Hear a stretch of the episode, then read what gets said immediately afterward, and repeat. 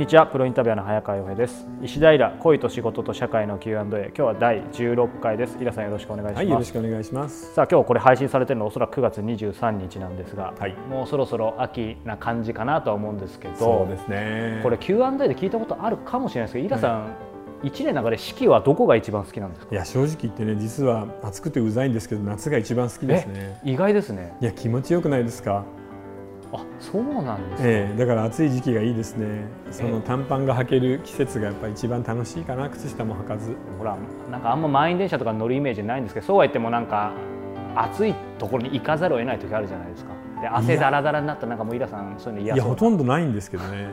そういう時期は。それはうまくずらしてる。いやまあそうなそれもあるんですけど、まあ、通勤がないのと、うん、あとあの基本的にあのフリーランスの自営業なので、はいはいあの暑くて嫌な場所には行かないんですよね。なん。で全然大丈夫ですね。じゃあまあシンプルに夏のいい部分だけを享受して。そうですね、うん、なんかもう空がスカーッと抜けて雲が白いだけで本当に一日気持ちがいいですよね。確かに。さあこの配信時はもう夏終わってるんでしょうか？いやまだまだ暑いと思うよ。おそらく、えー、はい、ということで今日第16回入っていきたいと思います、はい。えー、こんな質問いただいています。初心者向けのジャズ。お30代の主婦です、はい、最近石平さんの影響でジャズを聴くようになりました。ほうほう。YouTube で有名なものを聞いてみて、うん、一番気に入ったのがジョン・コルトレーンの「マイ・フェイバリット・シングス」でした、はい、あとは日本のアニメソングをジャズにアレンジするプラチナジャズジャズシリーズも初心者には親しみやすかったです。他にも初心者におすすめの曲やジャズが好きになれるイベントがあったら教えてください。うわーなんでしょうねあの生のイベントに関してはどれに行ってもそこそこ楽しいと思いますけどね、うん、あとは今その話を聞いているとスタンダードの曲を上手い人がちょっとアレンジしたりかっこよく今風にしたりしているパターンのジャズが好きなんだよね。はい、コルトレーンのその「 My Favorite Things」もあのスクリーンのクラシックをコルトレーンが吹いているアルバムの中のやつなんですよ。なのでその辺のやつを集中的に聞いてみたらどうですかね。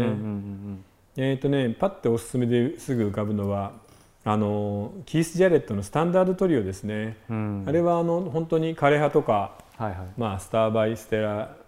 えー、なんだっけスタラバイスターライトとかあの星影のステラですね、うん、あの昔のハリウッドの名曲を即興で12の3でパンって始める腕利きがそういうあのいいやつなので。で当然この3人のピアノトリオ猛烈にうまいですし、うん、すごくかっこいいジャズだっていう瞬間もあるのでその辺から入るといいんじゃないですかね。なるほどちなみに井田さん、まあ、今はもう、ね、いろんな知識もあるからい。ろいろ選べると思うんですけど、はい、若かりし頃、はい、まあ、ジャズとかも聞いたと思うんですけど、えー、その時ってどうやって曲を選んだんでしょうそれこそレコード店に行って聴いてとか。いえ僕はね実はあのポップスの方から入っているので、うん、ジャズに行く前にクロスオーバーとかフュージョンとかあのうまい黒人ミュージシャンのああいうポップなジャズみたいなところ、スムースジャズって今は言いますけど、うん、そこから入ってだんだんとジャズの方に移っていったんですよね。あでもそれはわかるかもしれない、えー、なのであの今のその話で言えば、えー、例えば何でしょうね、えーまあ、クルセイダーズとか、うん、えー、あのバンドなんて言うんだっけ。えー、もう、ね、メンバーの名前が分かるのにバンドの名前が出てこないな。メンバーの名前じゃあ言ってください。これ誰か聞いてる人は調べますよ、えー、ネイザン・イーストっていうのがベーシストでギターが、えー、リー・リートナーがやってたんだけど今はチャック・ローブになってるんだけど、うもうほとんど分かるのに バンドの名前が出てきません、えでもあれです。あのー、あれです「ビット・イン・ザ・シーツ」とかやってるエリック・シー。ル、うわアルバムタイトルが出てくるのにな。えマジで？ちょっと待って。恐ろしいことになりますねこういうの。あれどこだっけ？スムースジャズ系のやつでえー、っともうやだね本当に。もう困ってしまいますね、まあ、そんなもんですよね。うん、いや本当そんなもんだよね、年、うん、に関係ないと思いますよ。なんかまあやっぱ情報がもう多すぎる。そうねボブ・ジェームスがピアノで、えー、バンドの名前がでもあうわバンドわからんな。じゃあ皆さんに今の名前で検索してもらいましょうあそうです、ね、ポッドキャストですからこれ何度でも聞けますから。はい。あ、フォープレイですね。はい、フォープレイ。はい、フォープレイ。えー、腕利きミュージシャンでこれはあのすごく静かなので夜もひっそり聴けますし、うん、あの悪くないと思いますよ。でもあの入門用でこういうのが楽で楽しいっていうのを聞くんじゃなくて、うん、がっつり一番いいのから聞いてもいいんじゃないですかねそのコルトレーンが好きだっていうのは素晴らしいので、はいはい、初期のコルトレーンだったりあるいはあのジャズボーカルもかっこいいので、うん、フランク・シナトラとかは素晴らしいと思いますけどね。なんかもうどど真ん中でもいいかもしれない、ね、いやど真ん中の王道ってやっぱ素晴らしいんだよね、だから王道なわけですもんね、うん、そう。でも当然あのマイルスのマイルス・デイビス。はい、うん、えー、アコースティックだった頃を聞く、はい、聞いたりすると楽しいと思いますけどなんか僕も僕正直全然あの詳しくないんですけど、はい、でジャズに最初触れる時ちょっとやっぱり何がいいか分かんないから敬遠してたんですけど、うん、でも結局今イラさんおっしゃってたそのなんだろうジョン・コルトーレンとか、うん、マリス・デイビスとか、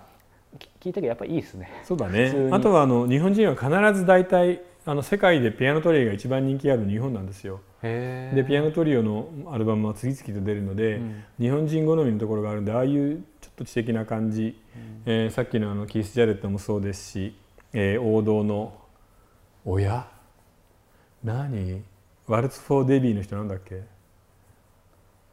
えいやー参ったな。 Waltz for Debby の人ね。聞いちゃいけない僕に聞いてしまいました、うん、 Waltz for Debby の人だって。ねでも本当に困るねこういうの えっと Waltz for Debby の人はでもこの白人のピアニストが一番人気ですよね。えー、誰だっけ？でも本当に不思議なんだけどさ腕のいい人はみんな死んじゃうね。ああ死にますね、うん、うん、あららら探すと出てこないもんだな。でもまああの、えー、 Waltz for Debby だったり、うん。えー、 Portrait in Jazz だったりという名盤がある、えー、うんとかっていうピアニストがいるので それを聞いてみてください。